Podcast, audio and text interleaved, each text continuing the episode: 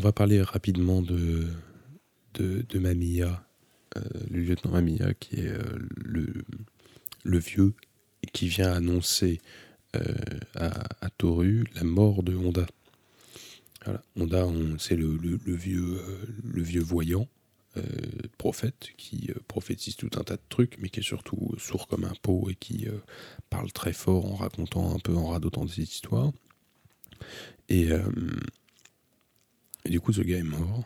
Et il y a le lieutenant qui vient et qui vient parler à, à Toru Okada, qui vient lui raconter son histoire. Alors Toru Okada, à ce moment-là, il se retrouve à accueillir les histoires. C'est pas la première fois, du coup, parce que euh, on se rappelle aussi euh, la longue histoire de Creta euh, qui vient lui raconter. Donc il, est là, aujourd'hui, il absorbe les histoires.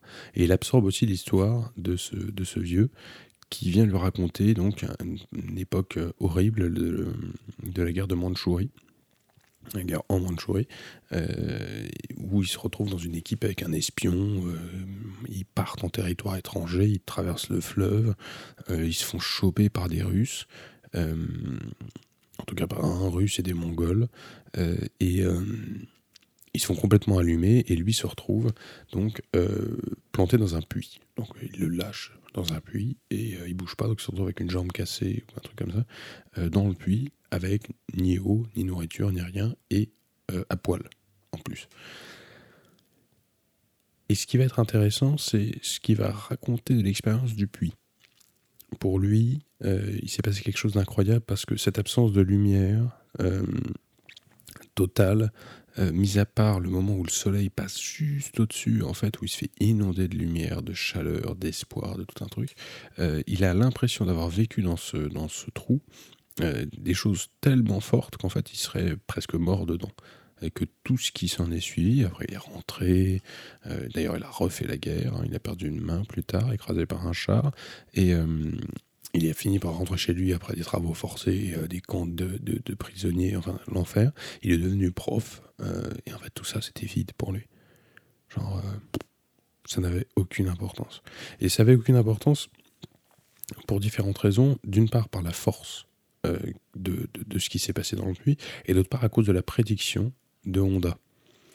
Honda, avant toute cette histoire, lui dit Écoute, tu ne mourras pas ici, tu mourras au Japon, en fait. Et c'est un vrai problème pour lui, parce que d'une part, on ne sait pas s'il y croit ou s'il y croit pas, mais en tout cas, dès qu'il se raccroche à cette idée, il sait très bien que tant qu'il est militaire là-bas, il va pas mourir. Effectivement, il meurt pas. Et du coup, de fait de savoir ça, ça lui, ça lui enlève en fait une part de son libre arbitre. Et du coup, il vit une demi-vie. Et quand il rentre, en fait, d'ailleurs, il rentre tellement longtemps après qu'il soit parti, euh, plus rien n'a de goût. Voilà.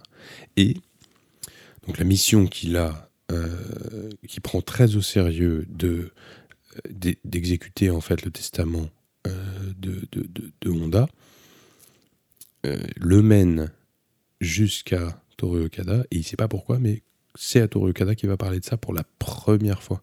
En fait, il n'a pas le droit d'en parler, évidemment. C'est l'armée japonaise qui dit écoute, si t'en parles, tu meurs. Personne n'en parle. Voilà. Et euh, c'est souvent, en fait, on retrouve. Euh, c'est le, phénomène du traumatisme, en fait, où surtout, nous n'en parlons pas. Il faut surtout pas en parler. Et, euh, et, là, pour la première fois, il se retrouve à en parler. Et ça le soulage. C'est incroyable. il reçoit une lettre après qui réexplique d'autres choses. c'est assez, assez émouvant comme moment tout en sachant que c'est vrai que c'est une partie longue du livre et que du coup c'était euh, bon, moment de la Mandchourie c'était sympa mais bon on était euh, assez pressé de savoir moi j'étais assez pressé de savoir ce qui allait se passer après. Et euh, surtout Honda laisse quelque chose à, à Toru Okada lui laisse un truc et du coup on veut savoir évidemment ce qu'il lui laisse. On dit mais qu'est-ce qu'il va lui laisser? C'est une bouteille, enfin une boîte de Cutie Sark, le fameux whisky qu'on retrouve dans le seau à glace de la chambre, pour ceux qui ont suivi, euh, vide.